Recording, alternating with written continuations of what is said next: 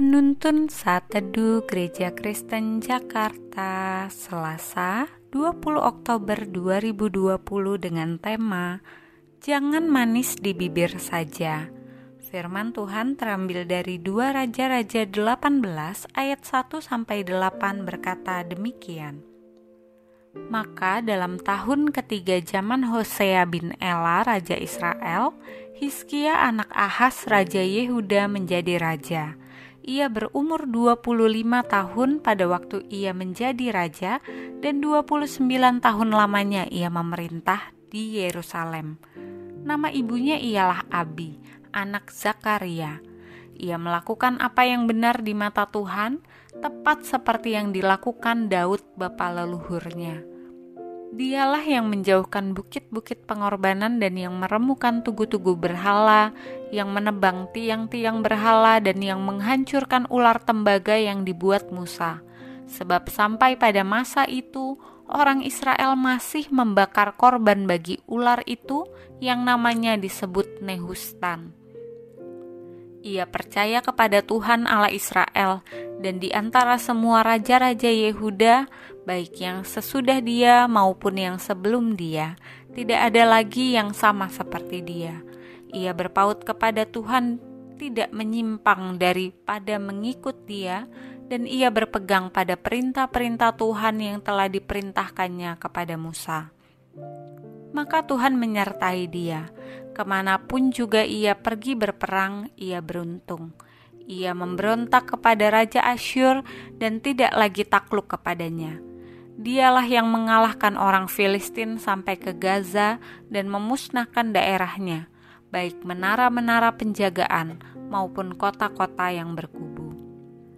Cintami Atmanegara, seorang penyanyi pop Indonesia yang terkenal sekitar tahun 1980-an, mempopulerkan lirik lagu berikut ini dalam lagunya yang berjudul Hanya Manis di Bibir. Hanya manis di bibir pengakuanmu, bujuk rayumu. Hanya janji semata, tidak pernah ada, tidak pernah jadi kenyataan. Hei, tiadakah engkau lihat tiadakah engkau malu pada diri sendiri?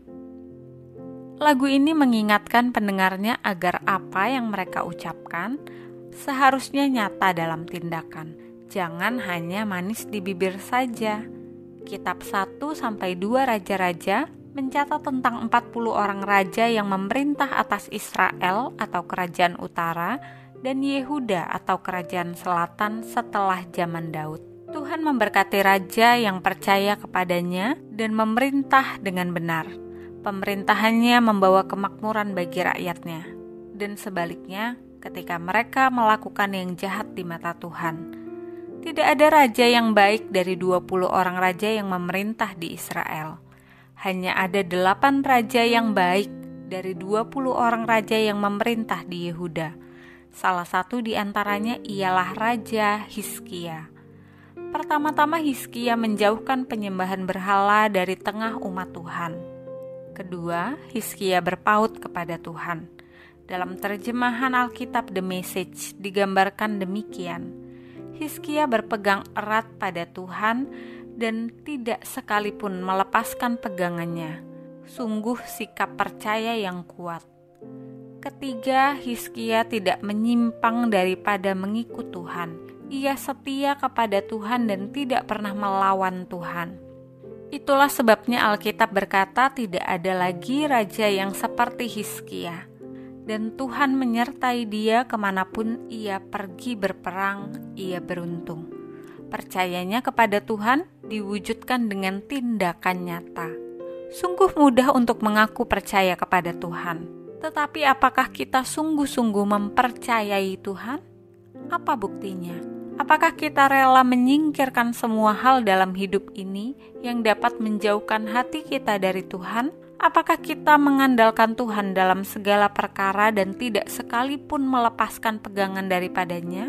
Apakah kita tetap setia kepada Tuhan juga dalam keadaan sulit, bahkan ketika doa dan permohonan kita belum terkabul? Biarlah sikap percaya kita nyata, jangan hanya manis di bibir saja jika tidak demikian, hendaknya kita malu pada diri sendiri. sebab dusta kita membahana, seperti kata cintami dalam lagunya. Melalui perenungan hari ini kita bersama-sama belajar. Percaya kepada Tuhan itu berarti bertindak, bukan hanya mengaku saja.